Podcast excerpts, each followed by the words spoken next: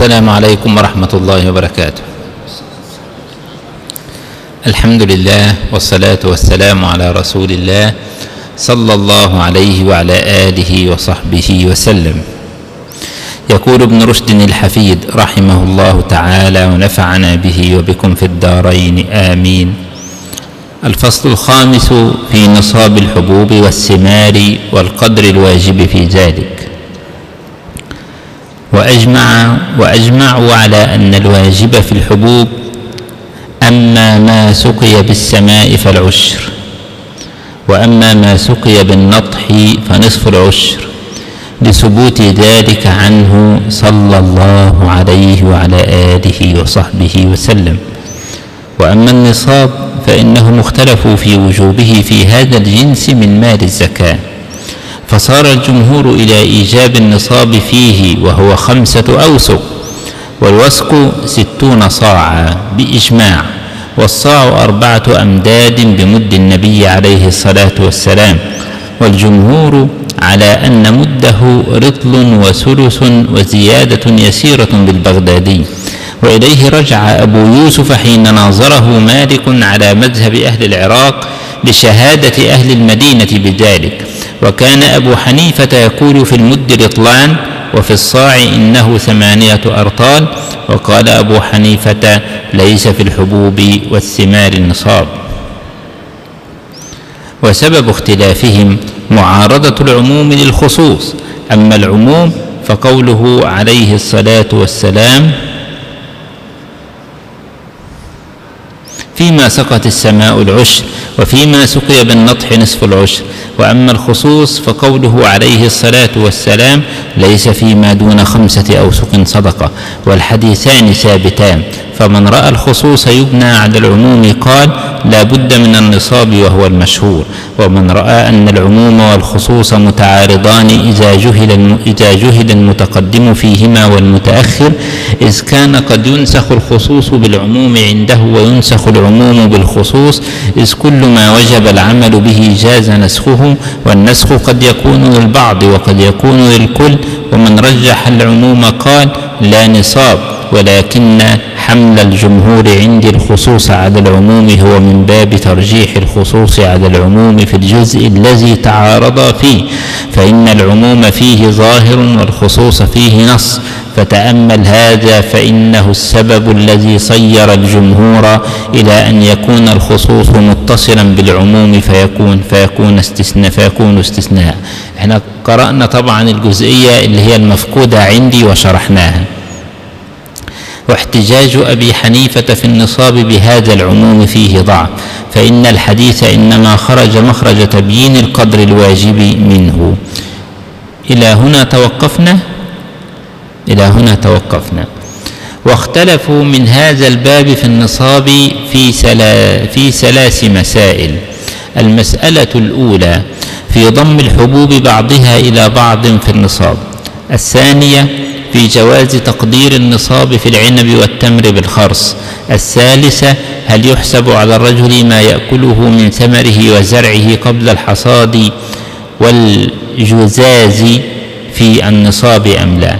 لو هنقول بالزال يبقى والجزاز وهي عندي بالزال. فهل عند أحد منكم بالدال المهملة؟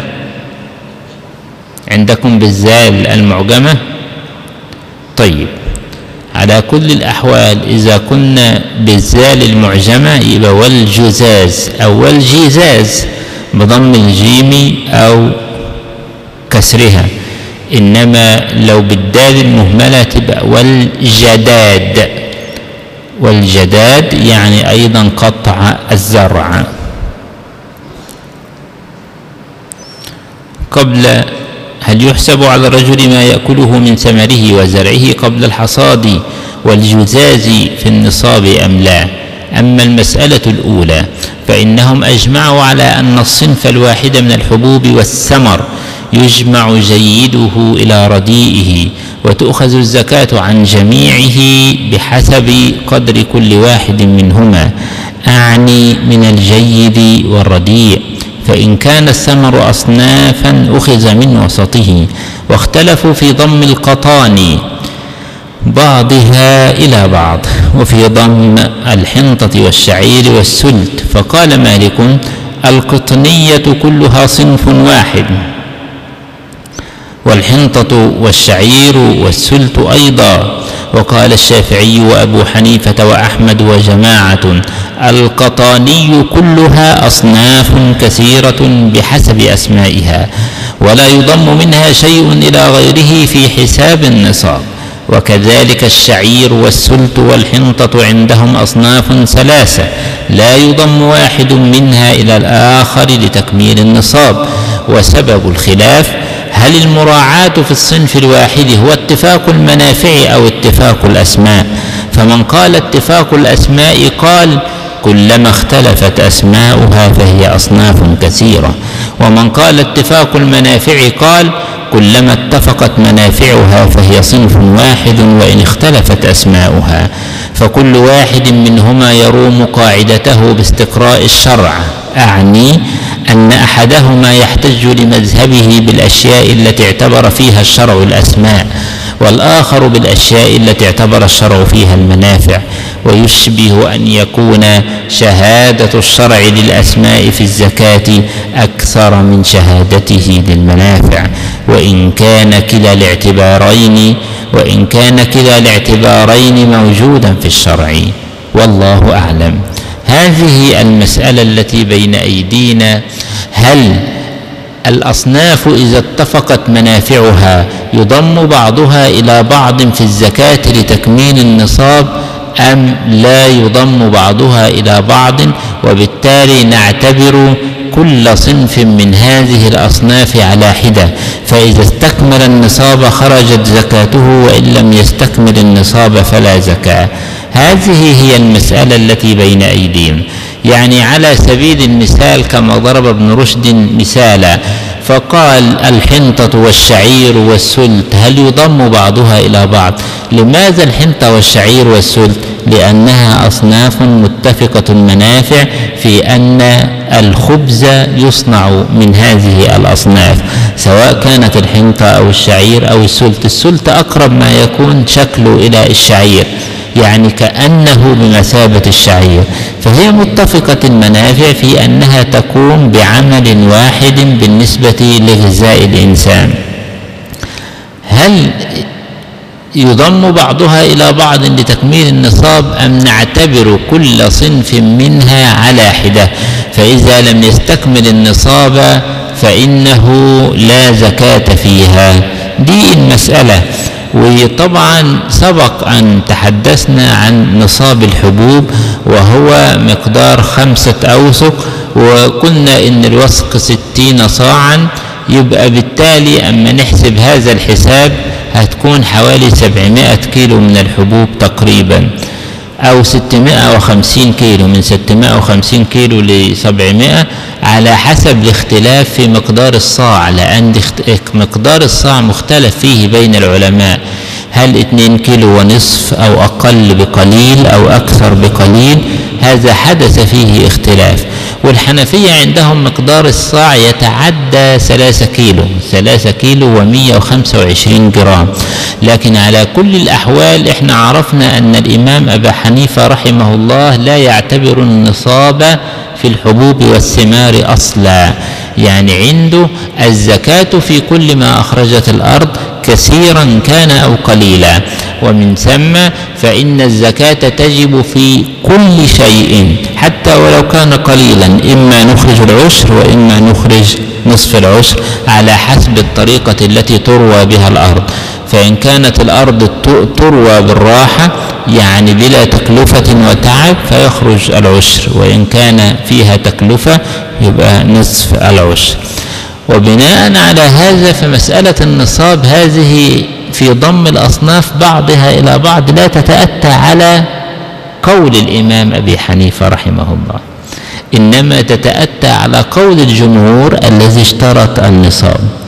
هل لو أنت عندك 200 كيلو من القمح و200 كيلو من الشعير و300 كيلو من السلت هذا. يضم بعضها إلى بعض أم لا؟ دي المسألة. فجمهور الفقهاء على أن الحبوب إذا اختلفت أسماؤها فإنه لا يضم بعضها إلى بعض لأن كل واحد منها صنفا مستقلا صنف مستقل على حدة ومن ثم فإنه لا يضم بعضها إلى بعض. بناء على هذا إذا زرع الإنسان قمح وشعير وسلت ووجد أن القمح 500 كيلو والشعير 400 كيلو والسلت 600 كيلو. هذا لا يخرج زكاة لأنه لا يوجد شيء منها نوع منها قام بالنصاب. دي طريقة جمهور الفقهاء. لماذا؟ قالوا لأن اختلاف الأسماء ينبئ عن اختلاف الأنواع والأصناف. ومن ثم فكل صنف منها مستقل على حدة.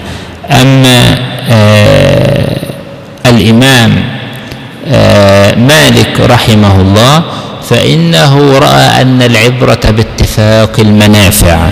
فإذا اتفقت المنافع فإنه يضم بعضها إلى بعض. وعلى هذا السلط يقوم بمنفعة القمح يقوم بمنفعة الشعير في أن كل منها خبز للإنسان. على ذلك يضم بعضها إلى بعض في تكميل النصاب. والقطاني ما معنى القطاني؟ نفس القضية القطاني اللي هي البقوليات العدس الفول الحمص. طبعا الحمص اللي هو ليس مش مش الحمص المصري إنما حمص الشام هو ده المراد بالحمص هنا. هذا الحمص هو من البقوليات يعمل عمل الفول ولذلك أنت تجد إحنا عندنا بنعمل الطعمية بالفول البلدي بتاعنا المصري والجماعة الشوام بيعملوا الطعمية بالإيه؟ بالحمص ده بالحمص الموجود. فهل آآ آآ هذه الأشياء التي تقوم بمنفعة واحدة في النهاية سواء كان حمص سواء كان هذا الفول أو العدس هل في هذه الحالة يضم بعضها إلى بعض؟ هذا أيضا يراه الإمام مالك رحمه الله ولا يراه الجمهور نظرا لاختلاف الأسماء. إذا مذهب الإمام مالك في هذه المسألة واسع بمعنى أنه كل هذه الأصناف ما دامت متفقة المنفعة فإنه يضم بعضها إلى بعض في الزكاة.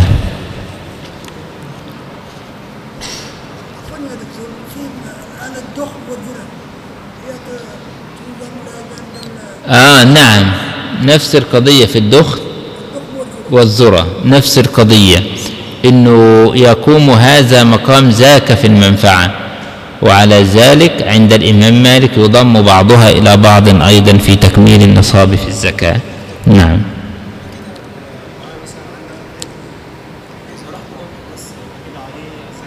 نعم.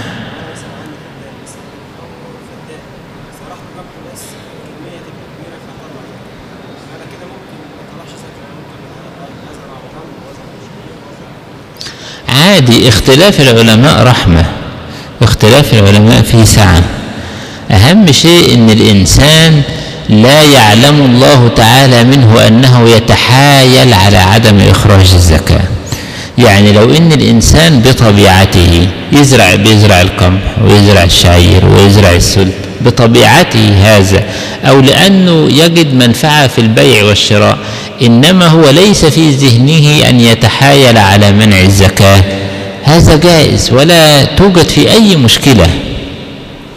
إنما الإشكالية أن الإنسان يفعل هذا بنية التحايل على منع الزكاة. هو ليس عليه الزكاه عند الجمهور لكن يأثم عند الله بنيته. آه الإمام ابن رشد بيرجح مذهب آه جمهور الفقهاء فيقول ويشبه ويشبه يعني الأميل الميل عندي أن يكون شهادة الشرع للأسماء في الزكاة أكثر من شهادته للمنافع.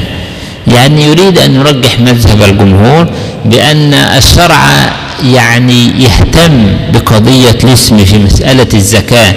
لماذا أقول في مسألة الزكاة؟ لأن ابن رشد يحكي أن الذي رأى اتفاق الأسماء إنما قاسه على بعض الأشياء في الشرع التي اعتنت بقضية الأسماء مثل مسألة الربا جعل القمح جنس وجعل الشعير جنس وجعل السلت جنس جعل العدس جنس وجعل هذا الحمص جنس وجعل الفول جنس.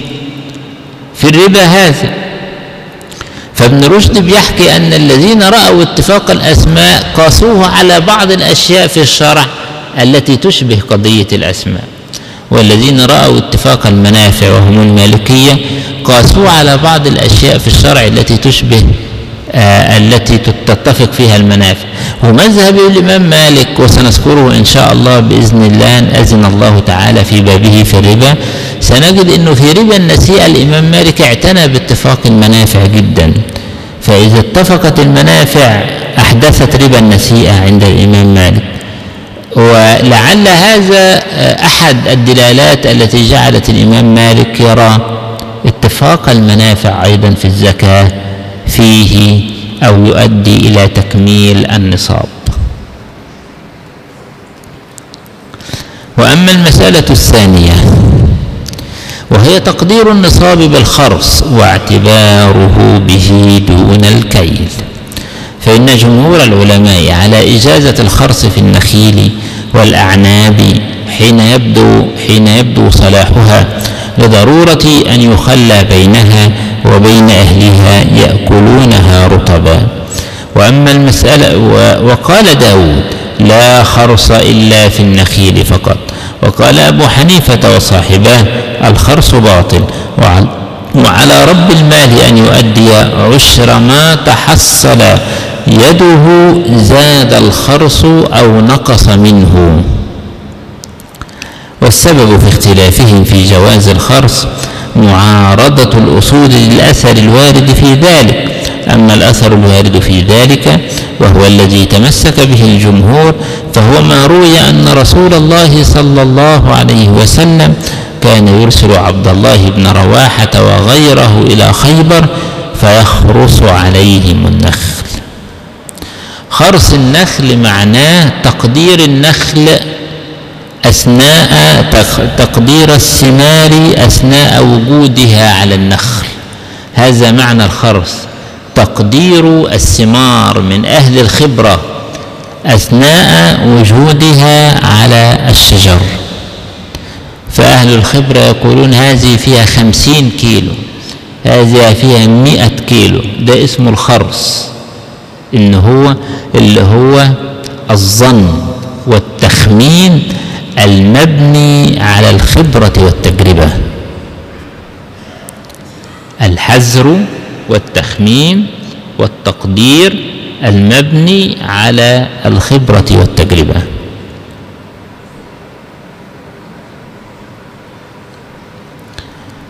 والسبب وأما الأصول التي تعارضه فلأنه من باب المزابنة المنهي عنها. وهو بيع الثمر في رؤوس النخل بالثمر كيلا. يبقى ابن رشد يقول لماذا اختلفوا في الخرص؟ ان الساعي في الزكاة يقول هذا الشجر الشجر فيه ألف كيلو.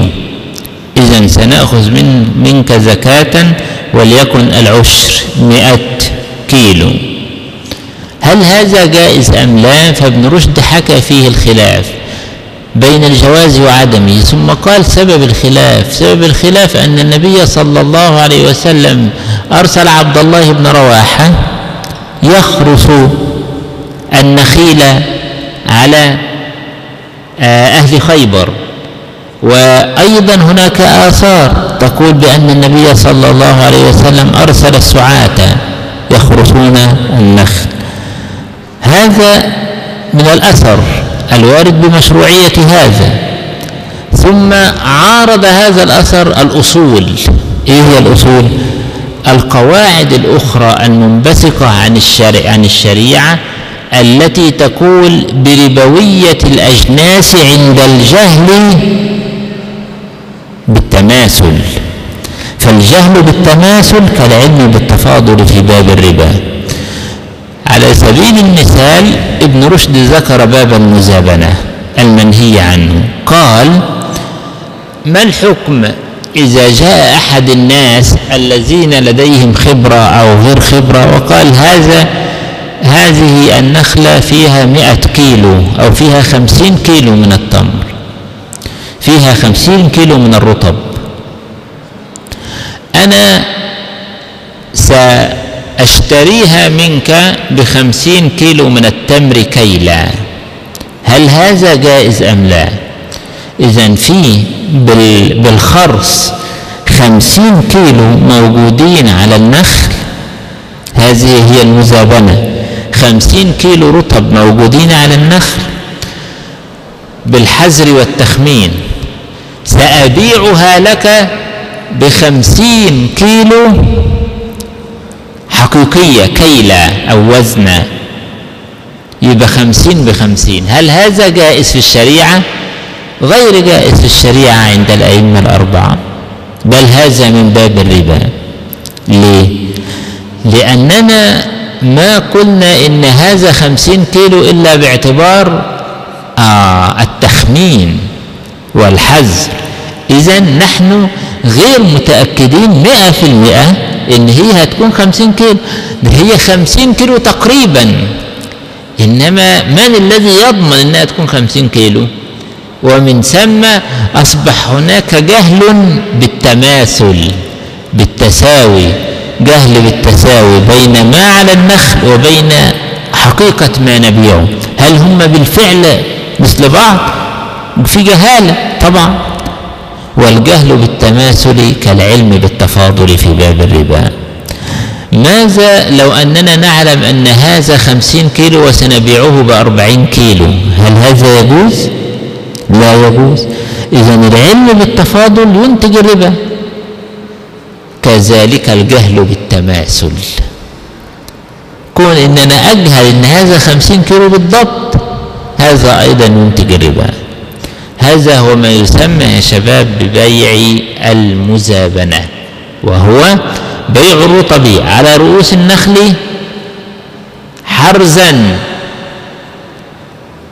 حذرا أو تقديرا أو تخمينا بما يساويه كيلا أو وزنا أو عددا لأنه لا يمكن أن تتحقق المساواة بالضبط. وبالتالي فالجهل بالتساوي في باب الربا كالعلم بالتفاضل. فإذا الذين يعارضون قضية الخرص في الزكاة يقولون كيف يخرص الزكاة؟ كيف يقدر هذه النخلات؟ كيف يقدر هذا الرطب الذي على رؤوس النخل؟ ثم يقول أنا سآخذ العشر. كيف يقدره ألف كيلو ثم يقول أنا سآخذ العشر مئة كيلو وزنا. مئة كيلو وزنا من التمر الذي هو موجود بالفعل عند المزكي أو من الرطب الذي هو موجود بالفعل عند المزكي. فيقولون هذا الخرص في الزكاة لا يجوز قياسا على النهي عن المزابنة ده معنى الكلام.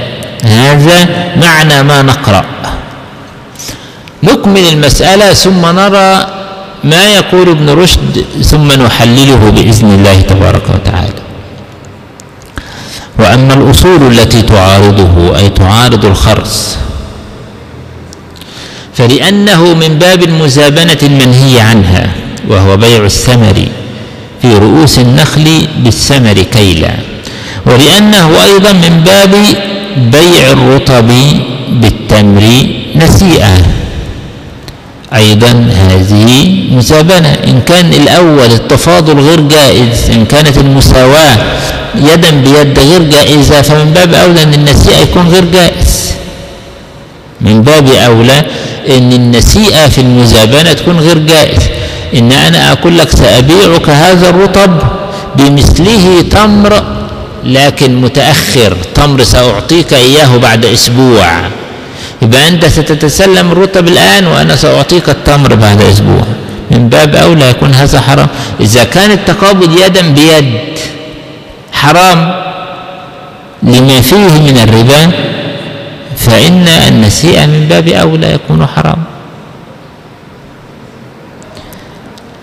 فيدخله المنع من التفاضل ومن النسيئة. وكلاهما من أصول الربا سواء التفاضل يدا بيد أو النسيء التأخير وكلاهما من أصول الربا. فلما رأى الكوفيون هذا مع أن الخرص الذي كان يخرص على أهل خيبر لم يكن للزكاة خرص أهل خيبر ده كان سيدنا عبد الله بن رواحة يخرص على اليهود. وهو اليهود يجب عليهم الزكاة؟ لا. إنما كان النبي صلى الله عليه وسلم يعاملهم على خيبر بشطر ما يخرج منها من زرع أو ثمر. فكان يخرس تقديرا لا للزكاة ليست لقضية الزكاة. إنما القضية الأساسية أنه يعرف أن هذا ألف كيلو إذا المسلمين سيكون لهم منه نصيب خمسين كيلو بعد ذلك آه، خمسمائة كيلو بعد ذلك. إذا القضية ليست قضية الزكاة التي ما كان الذي كان يفعله عبد الله بن رواحة. نعم. فلما رأى الكوفيون هذا مع أن الخرس الذي كان يخرس على أهل خيبر لم يكن للزكاة إذ كانوا ليسوا بأهل زكاة. قالوا يحتمل أن يكون تخمينا ليعلم ما بأيدي كل قوم من الثمار. قالوا يحتمل فقط أن يكون تخمينا كما أقول إن قضية سيدنا عبد الله بن رواحة أنه يخرس التمر بهذا الشكل الرطب بهذا الشكل هو تخمين حتى يعلم أن هؤلاء عندهم ألف كيلو فإذا المسلمون سيكون لهم نصيب خمسمائة كيلو منه. قال القاضي أما بحسب خبر مالك فالظاهر أنه كان في القسمة. إن خبر عبد الله بن رواحة في قسمة الرطب بين المسلمين وبين اليهود وليس في الزكاة. لما روي أن عبد الله بن رواحة كان إذا فرغ من الخرص قال إن شئتم فلكم وإن شئتم فلي. أعني في قسمة الثمار لا في قسمة الحب. إن شئتم بيعمل بعد ذلك عندما تنزل هذه الثمار بيعمل كومتين كومتين هذه الكومة وهذه الكومة. إن شئتم فلكم وإن شئتم فلي اختاروا أي كومة منها وإحنا هناخد الكومة الثانية.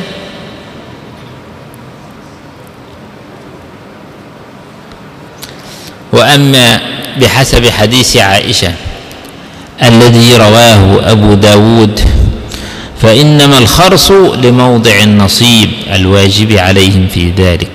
والحديث هو أنها قالت وهي تذكر شأن خيبر. كان النبي صلى الله عليه وسلم يبعث عبد الله بن رواحة إلى يهود خيبر فيخرس عليهم النخل حين يطيب قبل أن يؤكل منه.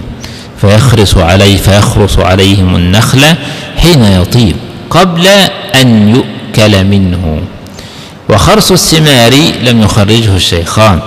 وكيفما كان فالخرص مستثنى من تلك الأصول. ده كلام ابن رشد. فالخرص مستثنى خرص الزكاة مستثنى من النهي عن باب المزابنة وعن بيع المزابنة. فالخرص مستثنى من تلك الأصول. هذا إن ثبت أنه كان منه عليه الصلاة والسلام حكما منه على المسلمين فإن الحكم لو ثبت على أهل الذمة ليس يجب أن يكون حكما عاما على المسلمين إلا بدليل. يبقى كلام ابن رشد معناه أن الخرص إذا ثبت في الزكاة فإنه يعمل به ويكون مستثنى من أصول الربا. أما خبر عبد الله بن رواحة فليس في الزكاة وإنما هو في أهل الذمة وبالتالي لا يطبق خبر أهل الذمة على المسلمين في الزكاة. ده معنى كلام عبد الله بن رواحة. إن ثبت الخرص في الزكاة فإنه يعمل به. ده معنى كلام ابن رشد. فإحنا كما وكما سبق الخرص الذي كان موجودا يعني في حديث عبد الله بن رواحة والذي ذكرته السيدة عائشة رضي الله عنها هو أيضا كل في خرس اليهود الخرس على اليهود. ولو صح حديث عتاب بن أسيد آه لكان جواز الخرس بينا. لأنه في الزكاة لو صح لا كان دليلا على جواز الخرس في الزكاة. وحديث عتاب بن أسيد هو أنه قال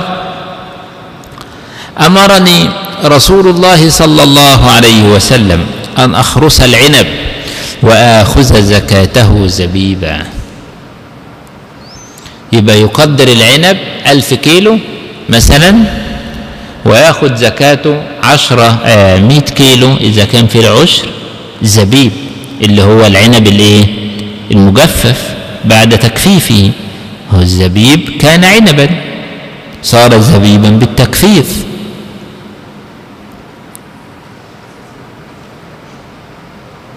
وحديث عتاب أنه قال أمرني رسول الله صلى الله عليه وسلم أن أخرس العنب وآخذ زكاته زبيبا. كما تؤخذ زكاة النخل تمرا. وحديث عتاب بن أسيد طعن فيه. ده كلام ابن رشد.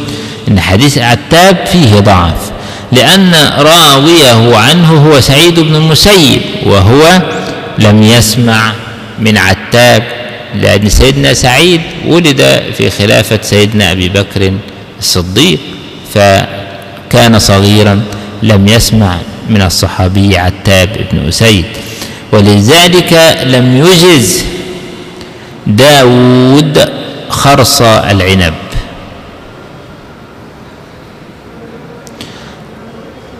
واختلف من أوجب الزكاة في الزيتون في جواز خرصه خرصه. هل يجوز الخرص في الزيتون؟ إذا جاز في النخيل وجاز في العنب.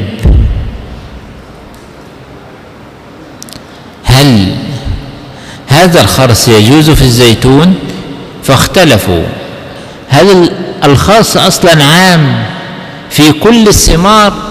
أم أنه متعلق بما ورد به النص فقط وهو العنب كما ورد في حديث عتاب والنخل كما ذهب إليه جمهور الفقهاء الذين رأوا هذا والسبب في اختلافهم اختلافهم في قياسه في ذلك على النخل والعنب هل نقيس الزيتون على النخل والعنب في الخرس أم لا؟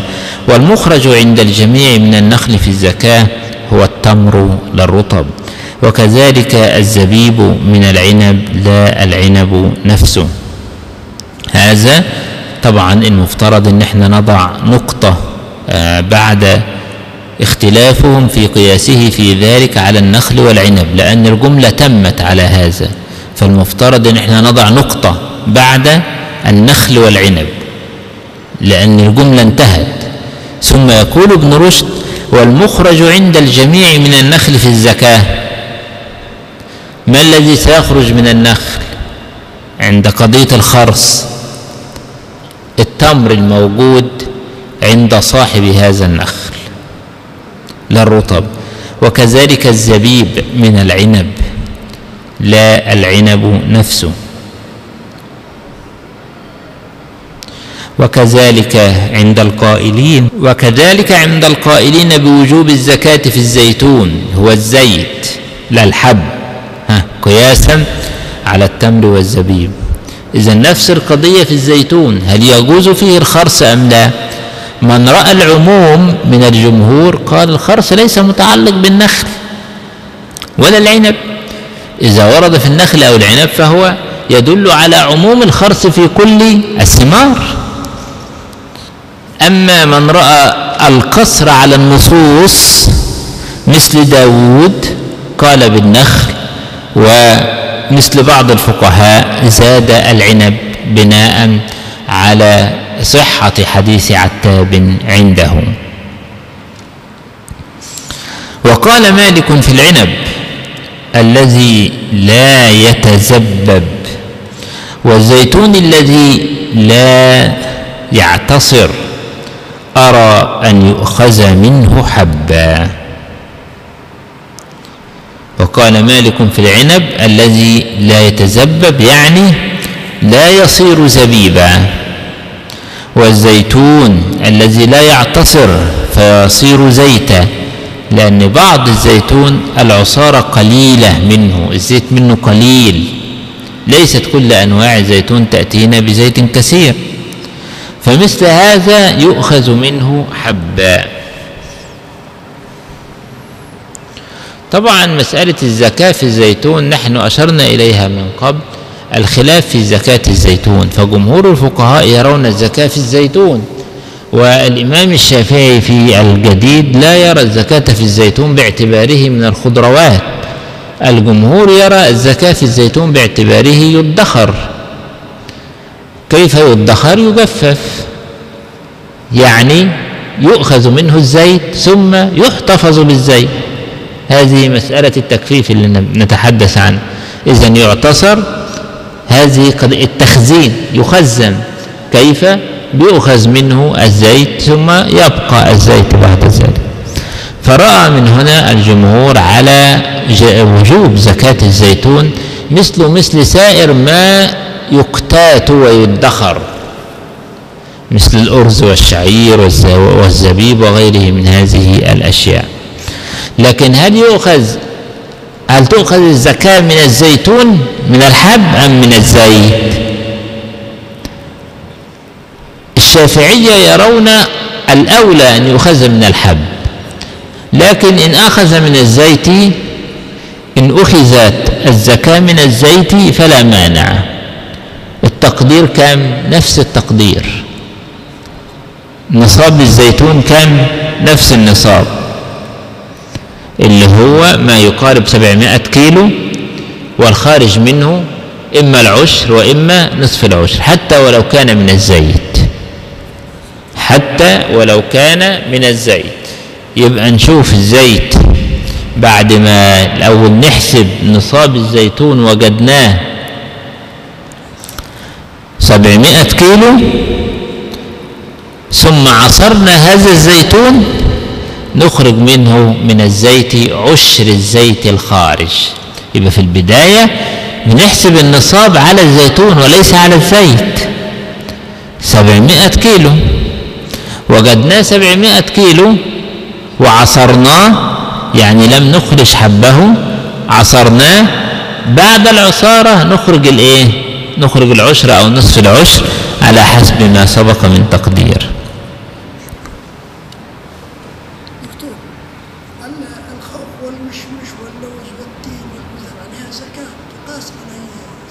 ما هو الخوخ والمشمش والأشياء دهيت مثل هذه الأشياء. طبعا المشمش يعني أمر واضح لأنه بيجفف بيدخر. لكن هل هو بيقتات؟ لا هو من الفواكه. الفواكه يتأتى فيها الخلاف مع الإمام أبي حنيفة. لأن الإمام أبو حنيفة يرى الزكاة في كل ما أخرجت الأرض سواء كانت فواكه أو غيره. وعلى ذلك هذه الأشياء المشمش واللوز والبطيخ والكلام ده كله يأتي على مذهب الإمام أبي حنيفة وهو الأولى الآن بالقبول لأن هناك مزارع كبيرة الآن لهذه الأشياء. كوننا لا نقول بالزكاة فيها ونقول بالزكاة في الحبوب وهذه الأشياء. هذا يعني يخالف آه كثيرا أو يصطدم بكثير من المقاصد والقواعد التي تجعل الزكاة في المال النامي.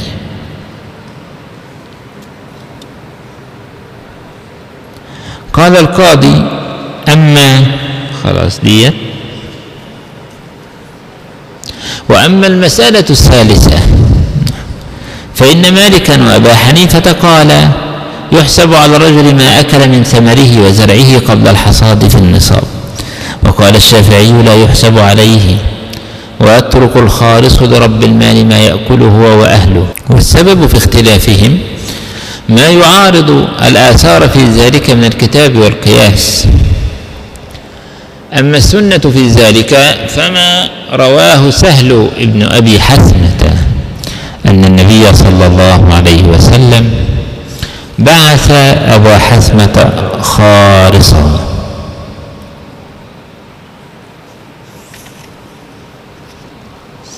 فجاء رجل فقال يا رسول الله إن أبا حسمة قد زاد علي. فقال رسول الله صلى الله عليه وسلم إن ابن عمك يزعم أنك زدت عليه. فقال يا رسول الله لقد تركت له قدر عرية أهله وما يطعمه المساكين وما تسقطه الريح. إذا تركت له طعام أهله وما يتفضل به من هدايا على المساكين. وما تسقطه الريح الأشياء التي تتناثر بسبب الريح. تركت له هذا لم أحسب له فيه زكاة لم أحسبه في الخرص أصلا. فقال قد زادك ابن عمك وأنصفك.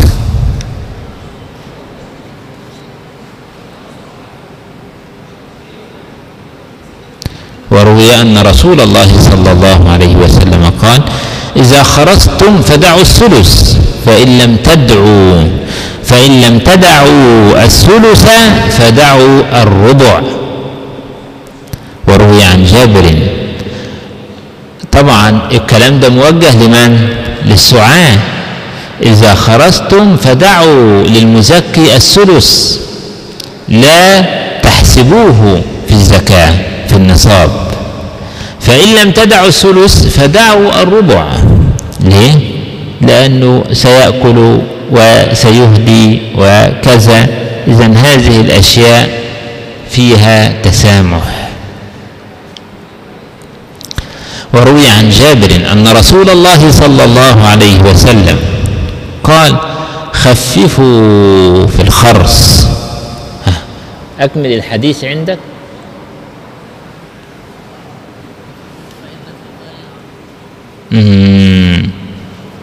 نعم. هات القلم. تمام.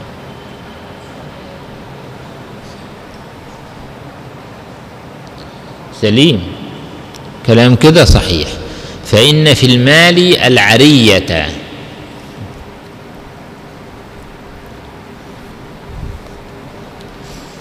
لأني أنا لا يوجد حرف الجر عندي. فإن في المال العرية والآكلة والوصية والعاملة والنوائب وما وجب في التمر من الحق. خففوا في الخرص لا تخرصوا بالضبط دعوا له بعض الحبوب. لماذا؟ فإن في المال العرية الهدية التي أو ما يطعم به الناس والآكلة ما يجب عليه من إطعام أهله والوصية يوصي بشيء للمساكين أو لطلاب العلم والعامل العامل الذي يعمل في هذا النخل سيأخذ منه.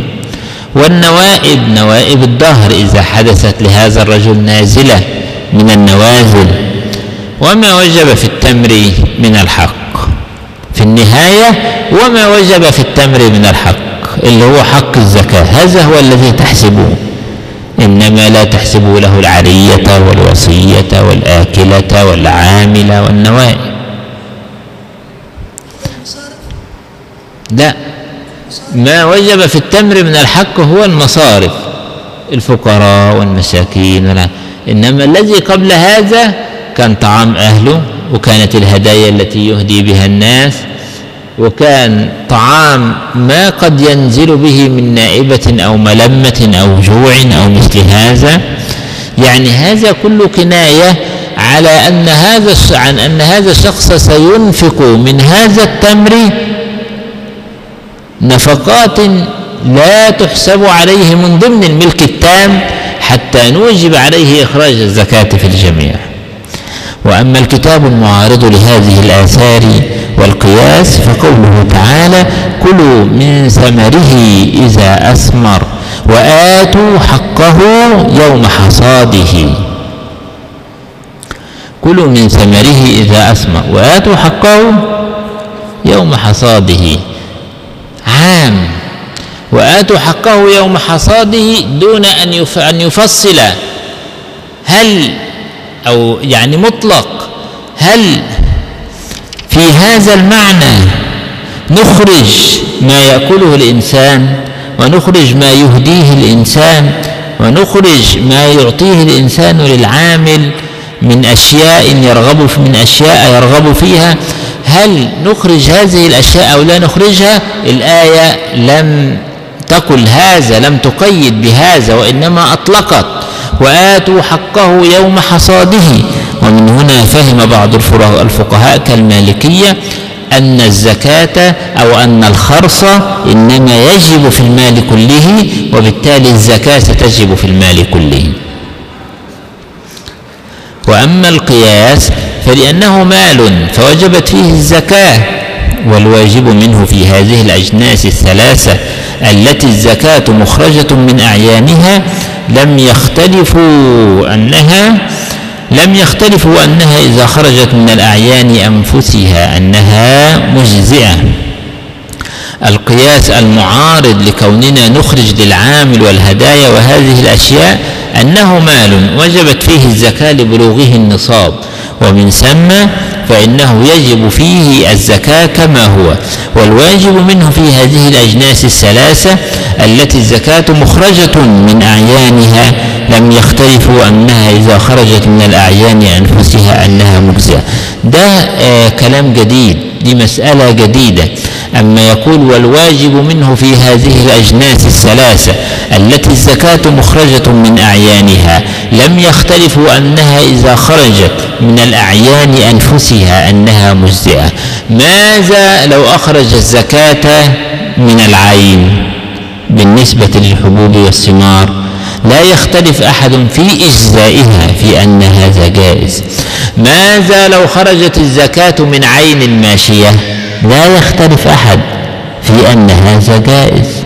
ماذا لو خرجت الزكاة من عروض التجارة أو من الذهب والفضة؟ لا يختلف أحد في أن هذا آه، جائز. إيه، إنما المشكلة أين المشكلة؟ إذا أخرجناها من القيمة. هل يجوز هل يجوز لك أن تحسب القيمة من زكاة الحبوب والثمار وتخرج القيمة نقودا.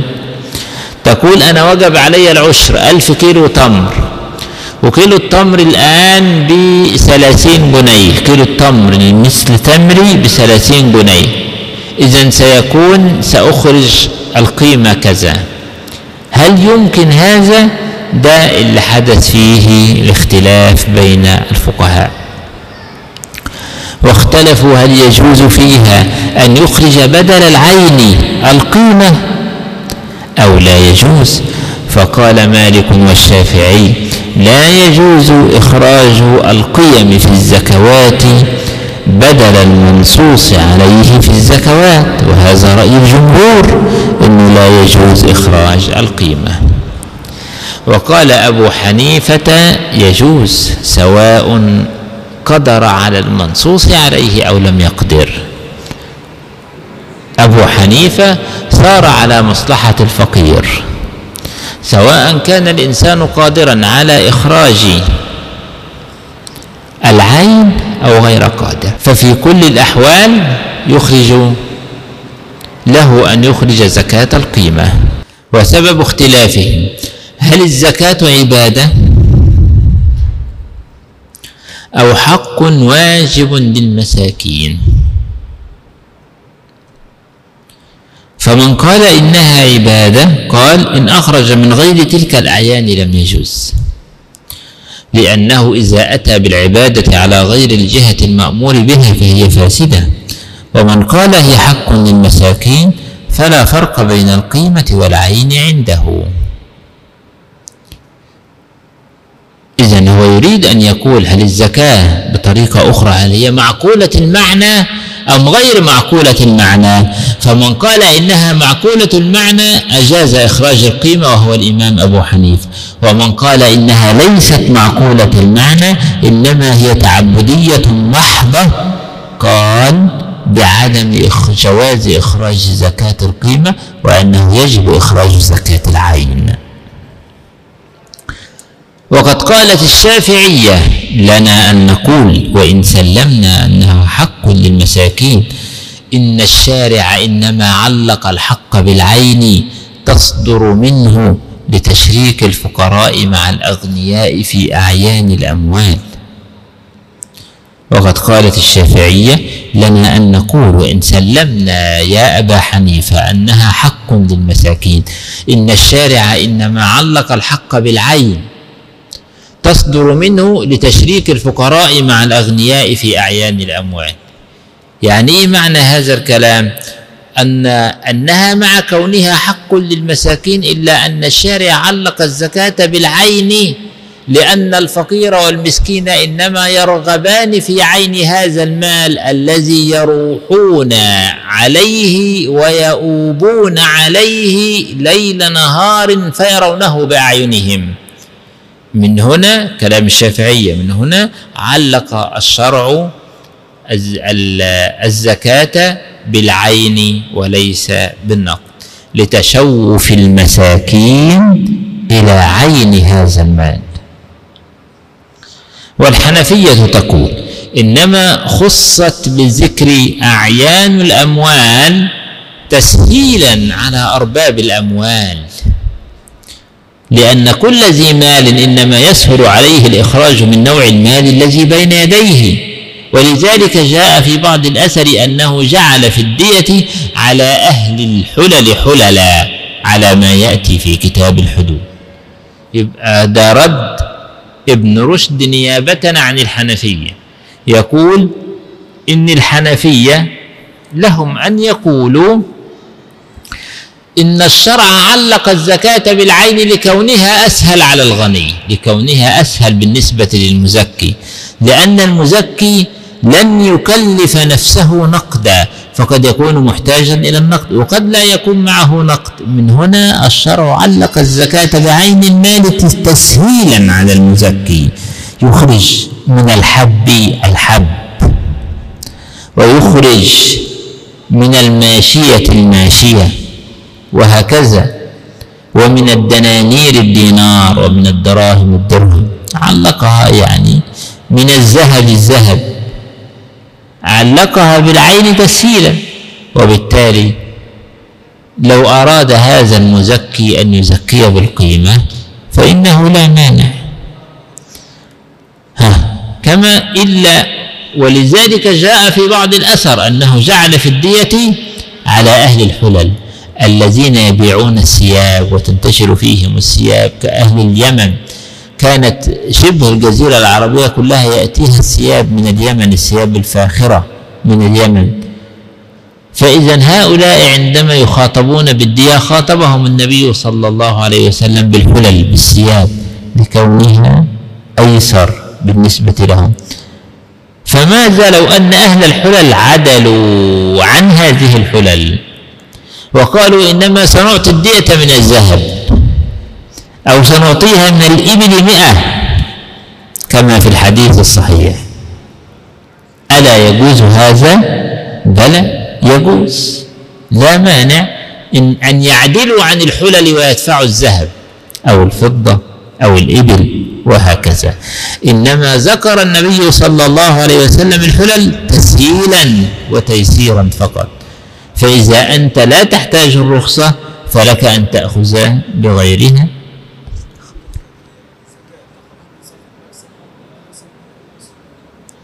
الزكاة من صافي المكسب. أنت كده بتتكلم في زكاة عروض التجارة. الزكاة ما بتكونش من صافي المكسب في عروض التجارة. إنما بتكون من البضاعة بنحسبها بقيمتها ثم نضيف لها المكسب. إذا مش من صافي المكسب فقط إنما من الأصل ومن المكسب.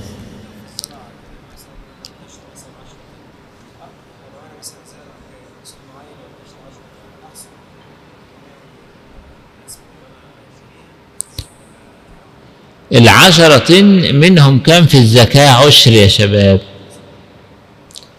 اللي هو عنده عشرة قمح يخرج كان في الزكاة؟ إذا افترضنا العشر.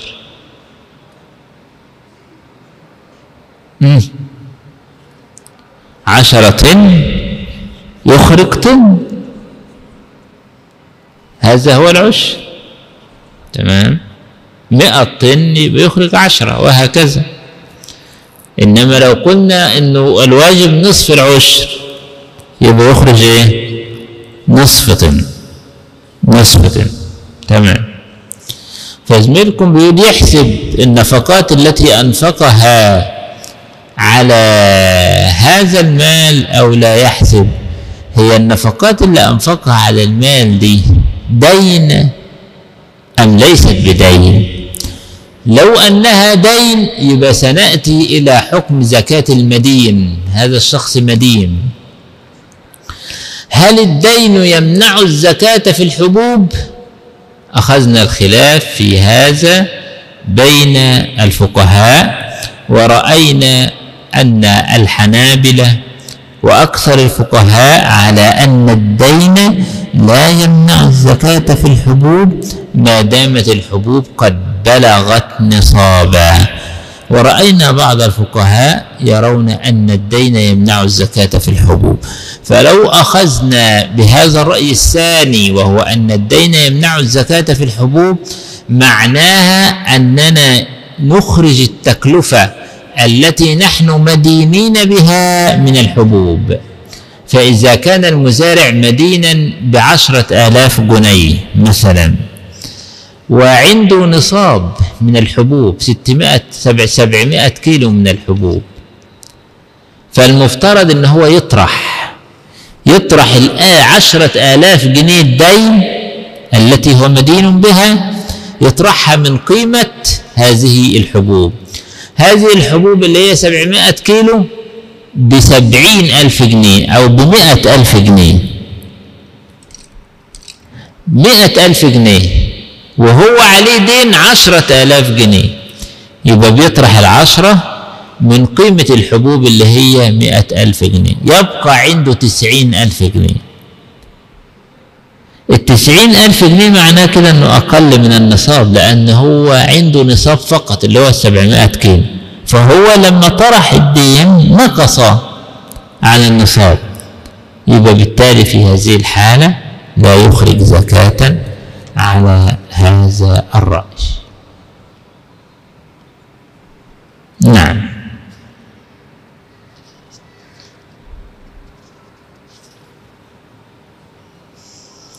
الفصل السادس في نصاب العروض. العروض اللي هي عروض إيه؟ آه عروض التجارة. والنصاب في العروض على مذهب القائلين بذلك إنما هو فيما اتخذ منها للبيع خاصة على ما يقدر قبله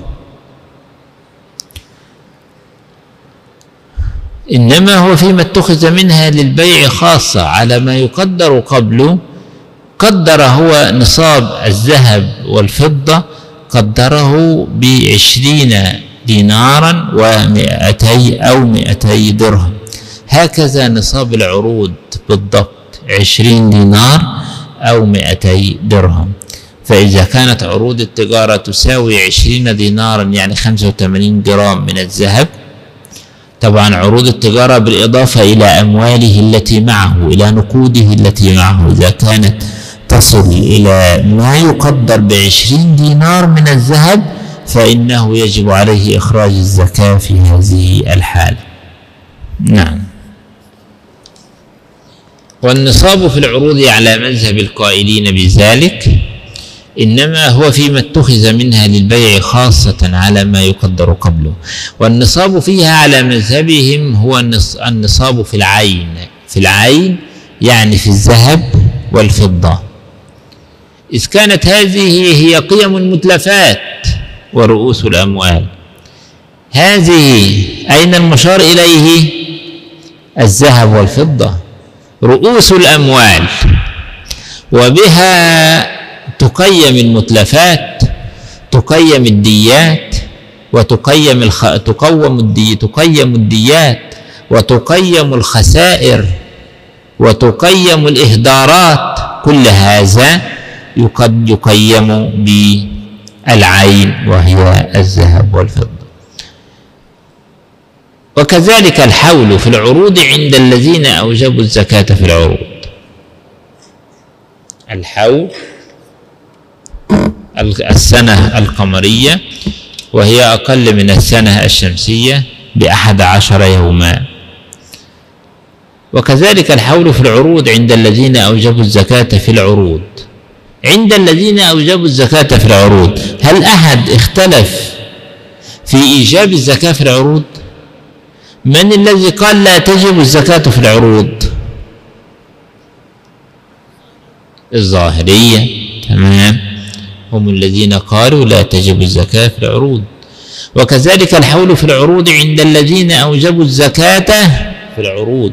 فإن مالكا قال إذا باع العروض زكاه لسنة واحدة كالحال في الدين وذلك عنده في التاجر الذي تضبط له أوقات شراء عروضه. وأما الذي لا ينضبط لهم وقت وقت ما يبيعونه ولا يشترونه وهم الذين يخصون باسم المدير المفروض بقى يخصون يخصون. يو يو يخصون. نعم. وأما الذين لا ينضبط لهم وقت ما يبيعونه ولا يشترونه وهم الذين يخصون باسم المدير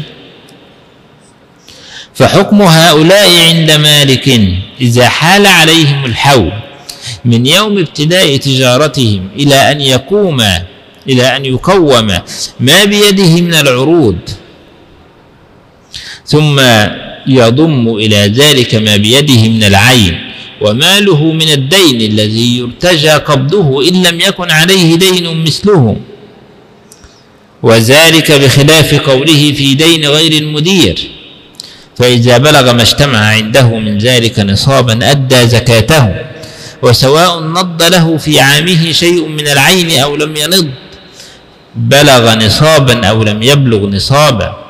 وهذه رواية ابن الماجشون عن مالك وروى ابن القاسم ابن القاسم عنه إذا لم يكن له ناض وكان يتجر بالعروض لم يكن عليه في العروض شيء. نعم. فمنهم من اعتبر فيه النصاب ومنهم من لم يعتبر ذلك. وقال المزني زكاة العروض تكون من أعيانها لا من أثمانها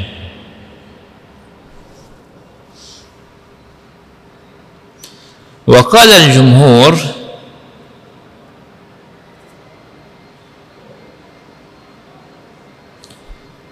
الشافعي وأبو حنيفة وأحمد والثوري والأوزاعي وغيرهم المدير وغير المدير حكمه واحد. وأنه من اشترى عرضا للتجارة فحال عليه الحول قومه بالزكاة. قومه وزكاه. وقال قوم بل يزكي ثمنه الذي ابتاعه به لا قيمته.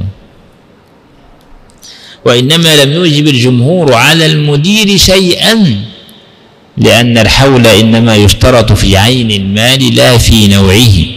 وأما مالك فشبه النوع ها هنا بالعين لئلا تسقط الزكاة رأسا عن المدير.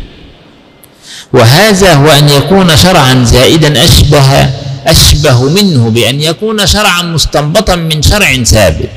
ومثل هذا هو الذي يعرفونه بالقياس المرسل وهو الذي لا يستند إلى أصل منصوص عليه في الشرع إلا ما يعقل من المصلحة الشرعية فيه. ومالك رحمه الله يعتبر المصالح وإن لم يستند إلى أصول منصوص عليها. هذه هي مسألة نصاب زكاة العروض. ونحن عرفنا أن نصاب زكاة عروض التجارة هو خمسة وثمانين جراما ما قيمته خمسة وثمانين جراما من الذهب. من عروض التجارة بالإضافة إلى النقود التي عندك أو التي معك. والنصاب فيها على مذهبهم والنصاب في العين. نعم. وكذلك يشترط الحول في عروض التجارة. فإن مالكا قال إذا باع العروض زكاه لسنة واحدة كالحال في الدين. الإمام مالك. وقد ذكر ابن رشد هذا لكن العبارة تحتاج إلى إيضاح. الإمام مالك يفرق بين التاجر المدير والتاجر المحتكر. وكلمة المحتكر هنا ليس معناه الاحتكار المحرم وإنما معناه منع السلعة التي يتربص بها الإنسان وقت الغلاء مع أن السلعة موجودة في المجتمع. إذا هذا ليس الاحتكار الموجود المحرم الذي نهى عنه الشرع وإنما معناه أن يمنع الإنسان أو أن يحبس الإنسان السلعة في وقت الرخص لكن هذه السلعة موجودة أصلا في المحلات. إذا الناس لا يحتاجونها منه في هذا الوقت لأنه إذا لم يخرجها فإن غيره يخرجها. ثم يتربص بها غير موسمها. مثل بعض الزراعات اللي لها موسم فأهلها بيخزنوها يتربصون بها غير موسمها.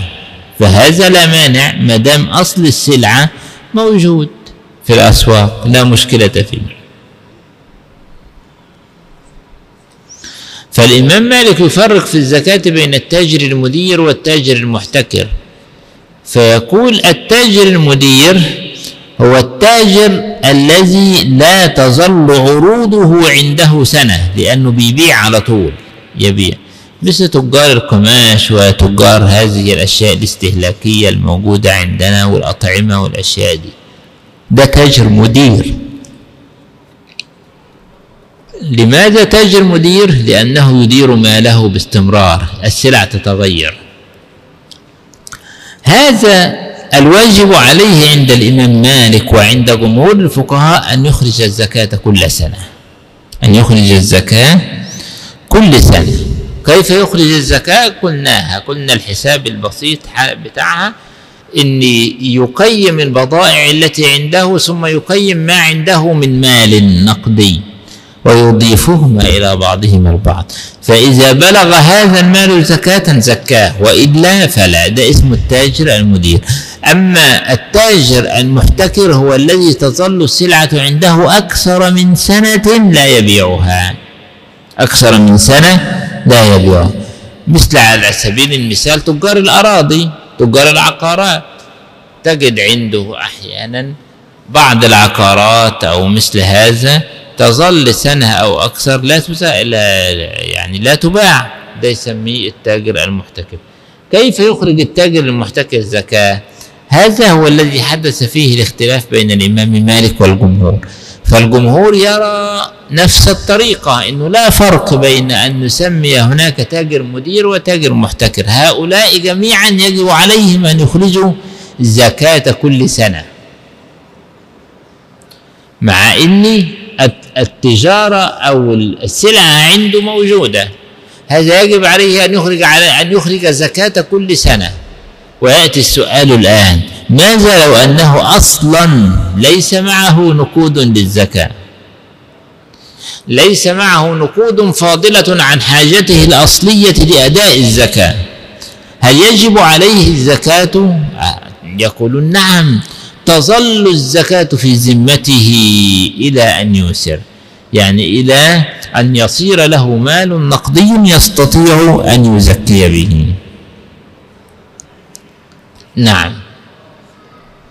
دي طريقة الجمهور. إذا الجمهور لا يفرقون بين ما يسمى التاجر المدير والتاجر المحتكر. يقولون المحتكر كالمدير يزكي زكاة كل سنة. يزكي زكاة كل سنة. وبالتالي لو أنك عندك قطعة أرض زراعية أو مباني أو عندك شقة تخرج عليها عند الجمهور زكاة كل سنة. نعم.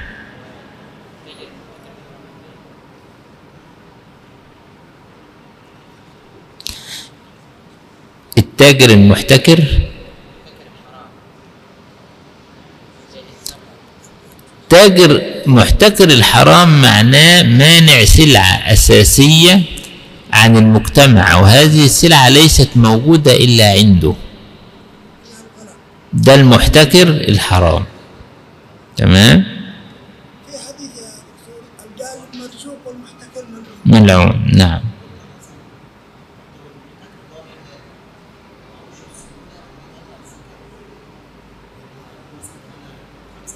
ونفس الكلام بينتظر. آه بينتظر نفس الكلام.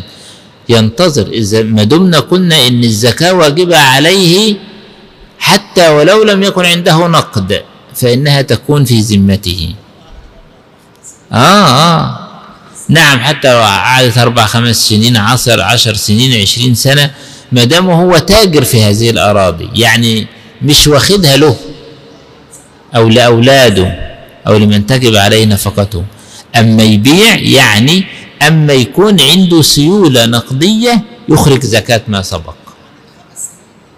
لا عن الخمس سنين على رأي الجمهور.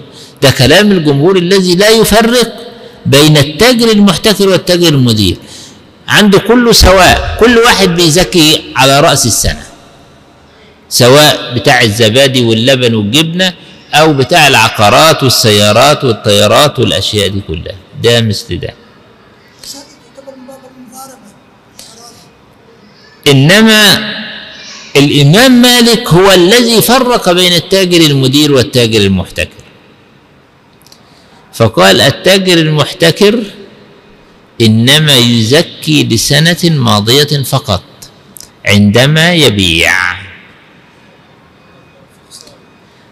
وقلت لك كيف تعرف التاجر المحتكر والتاجر المدير؟ التاجر المحتكر هو الذي تظل عنده سلعة أكثر من سنة. المدير الذي تكون السلع عنده أقل من سنة. وبعض المالكية يحددون التاجر المحتكر والمدير بالعرف. لكن طبعا العرف ده مطاط في هذه الأشياء. فلذلك كثير من المالكية يحد يحده بهذا. بالسنة فإن كان أكثر يبقى مدير محتكر إن كان أقل يبقى أقل إلى سنة يعني يكون مديرا.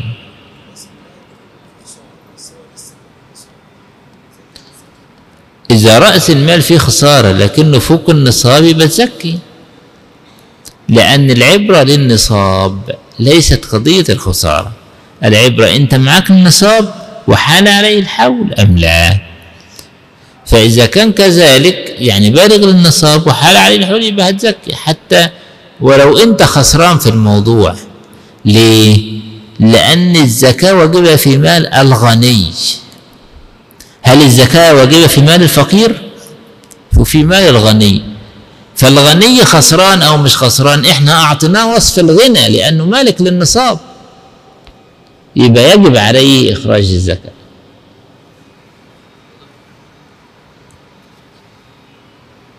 بالنسبة مثلا للتاجر مثلا يتذكر السلعه عشان هتغلى بعد كده مثلا بدأ يلزم طيب. بالنسبة للمشاركه في اموال عند العملاء الاموال دي حل عليها نصاب عندها اسد مش مربوط هتيجي أو مش هتيجي ممكن تيجي ممكن ما تجيش لأن أنا لما الاموال دي جابت النصاب هت- سيأتي سيأتي إن شاء الله هذا في الآن بإذن الله. وأنت سؤالك في الاحتكار سيأتي في باب الاحتكار عندما نشرحه إن شاء الله. نعم. وأما الذي لا ينضبط لهم وقت وأما الذين لا ينضبط لهم وقت ما يبيعونه ولا يشتر ولا يشترونه وهم الذين يخصون باسم المدير. ليه؟ لأنه بيبيع ويشتري كل يوم. البضاعة عنده في المحل بيبيع ويشتري كل يبقى لا ينضبط لهم وقت. ده حكم هؤلاء عند مالك. إذا حال عليهم الحول من يوم ابتداء تجارتهم إلى أن يقوم ما بيده من العروض ثم يضم إلى ذلك ما بيده من العين من النقود السائلة. وماله من الدين يعني إيه ماله من الدين؟ هو دائن هذا التاجر دائن لأنه بيخرج كما يقول الأخ بيخرج أشياء بالآجل تمام؟ بيضم الدين أيضا هذا الدائن يضم هو له في السوق مليون جنيه له خمسمائة ألف جنيه له مئة ألف جنيه يضم هذا الدين أيضا لكن هذا الدين مرجو الأداء والحصول اللي إحنا شرحناه المرة الماضية. يعني إيه مرجو الحصول دين جيد. هؤلاء المدينون يدفعون الدين كل شهر منتظمين. يبقى نسميه دين جيد. يحسبه مع الزكاة. تمام؟ اذا هو في زكاة عروض التجارة وصلنا إن هو بي بي بي يجمع إيه أو يضم إيه رقم واحد قيمة البضائع. رقم اثنين قيمة النقود التي معه النقود التي معه. رقم ثلاثة الديون التي له في الخارج الجيدة مرجوة الأداء. يجمع الثلاثة دول على بعض. إذا حصل منهم النصاب وحال الحول يبقى بيخرج الزكاة. وماله من الدين الذي يرتجى قبضه أهو. يعني إيه؟ يرتجى قبضه مرجو الأداء. إن لم يكن عليه دين مثله طبعا. لأنه لو افترضنا إنه جمع دول جمع إيه؟ البضاعة مع العين مع الفلوس مع الديون التي له مرجوة الأداء. وكان هو عليه مليون جنيه. هل يزكي وهو مدين بمليون جنيه؟ هيطرح هنا بقى. يبقى دي مسألة الطرح الوحيدة في زكاة عروض التجارة إنه يطرح الديون التي عليه. يبقى بيجمع ثلاثة ويطرح الدين الذي عليه. الباقي في يرى إن كان نصاب يزكي إن لم يكن نصاب لا يزكي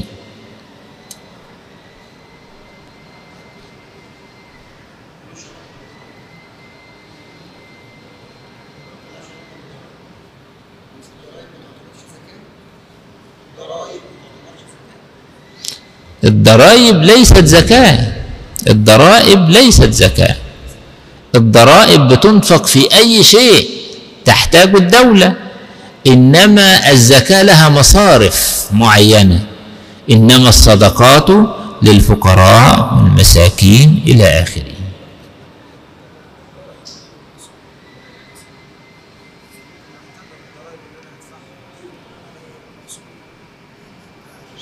آه ما الضرائب اللي انت هتدفعها مش هتدفع عليها زكاة بقى لأنها من الديون. هتدفع الضرائب عشرة ألاف جنيه يبقى مش هتحسبها بقى من الزكاة مش هتحسبها من وعاء الزكاة.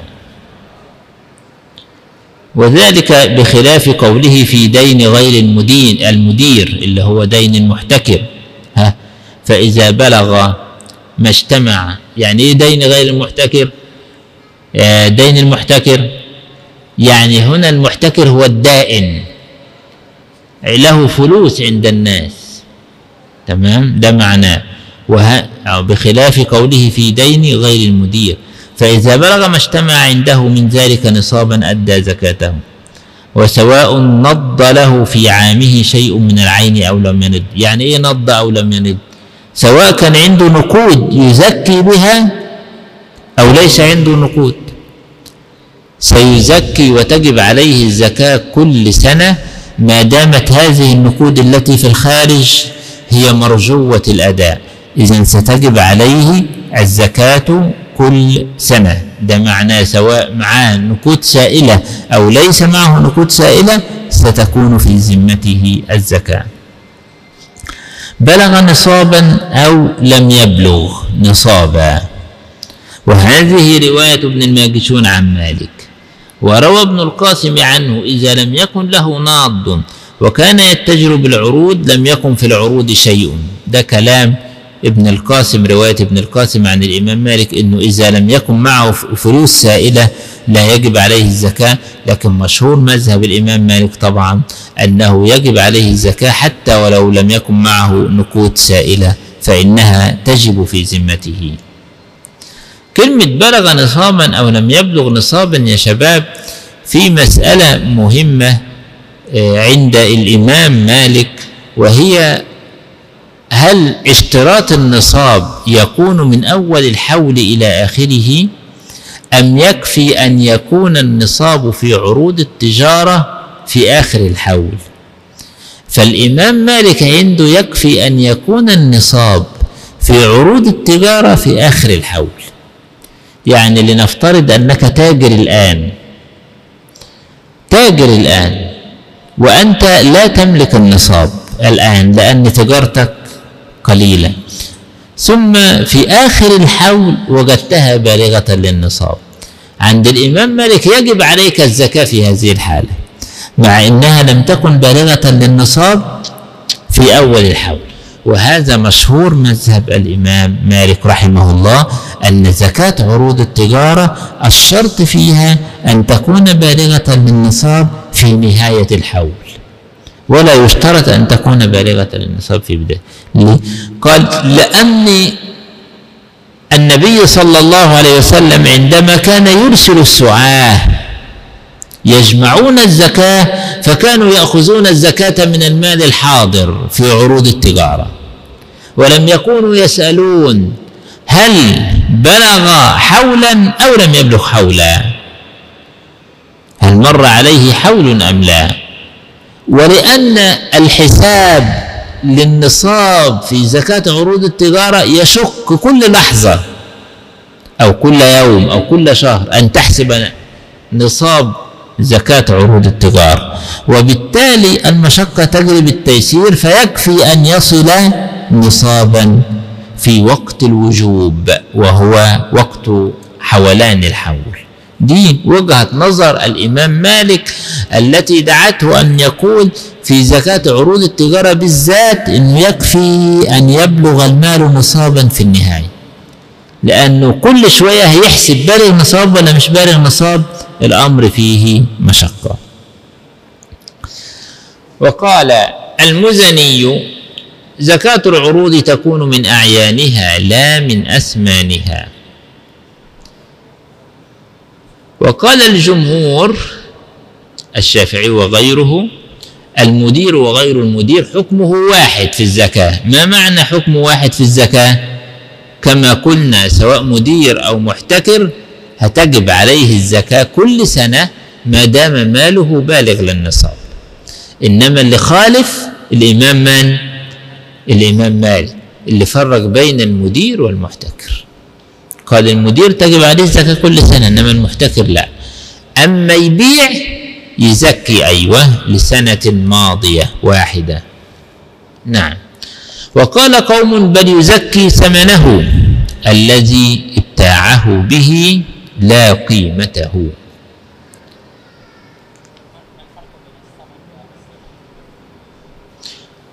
الثمن الذي ابتاعه به هو الثمن الذي اشترى به التاجر اللي هو بيسموها في الاقتصاد القيمة الدفترية وليست القيمة السوقية.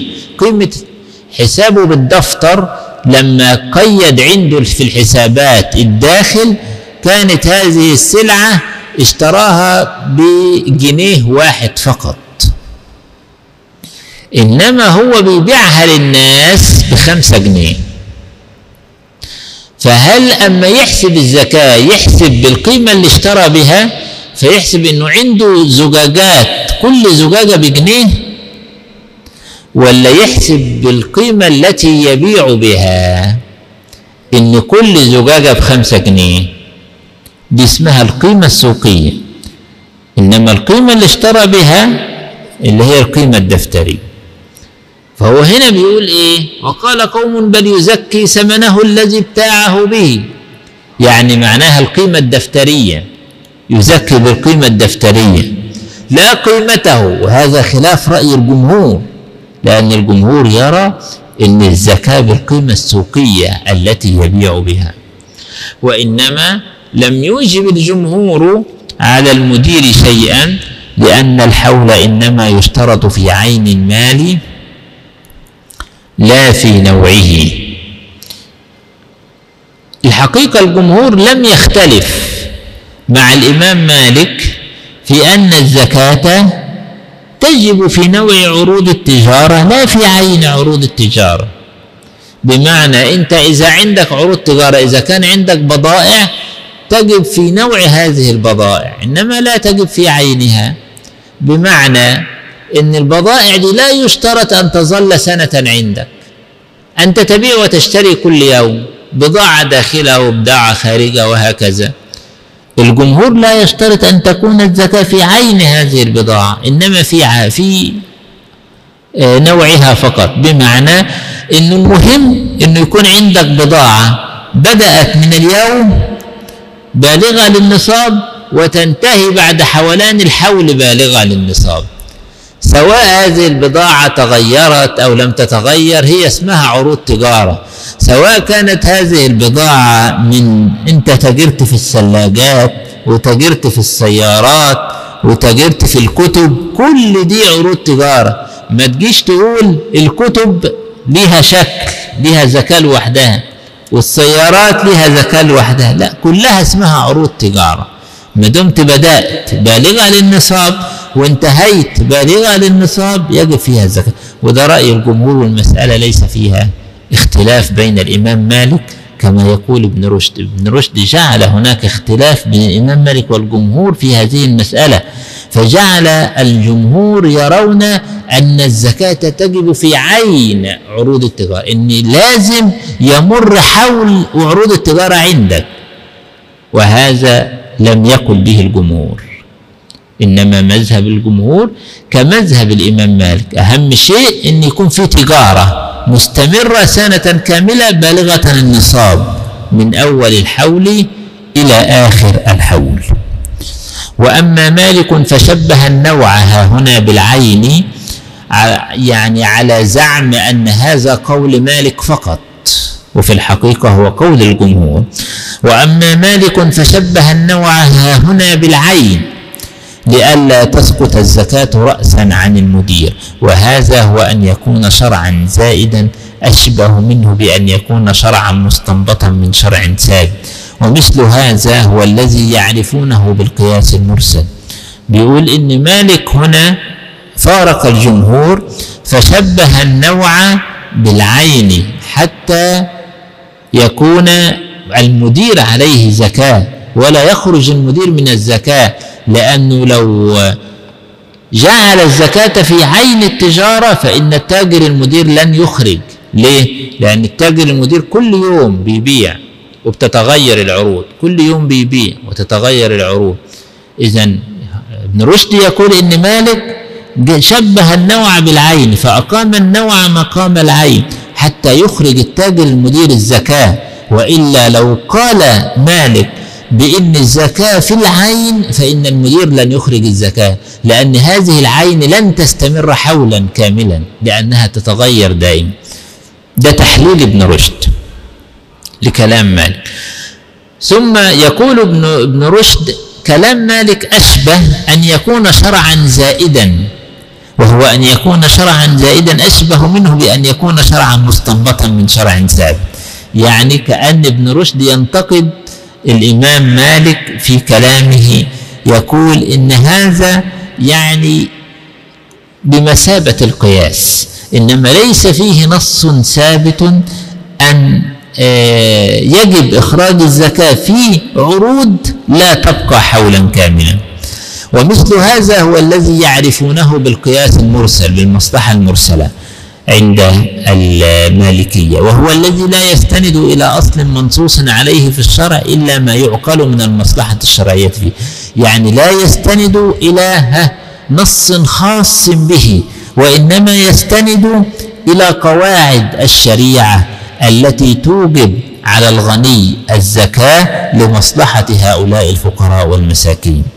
ومالك رحمه الله يعتبر المصالح وإن لم يستند إلى أصول منصوص عليها يعني وإن لم يستند إلى أصول مخصوصة في هذه المسألة أو خاصة بهذه المسألة.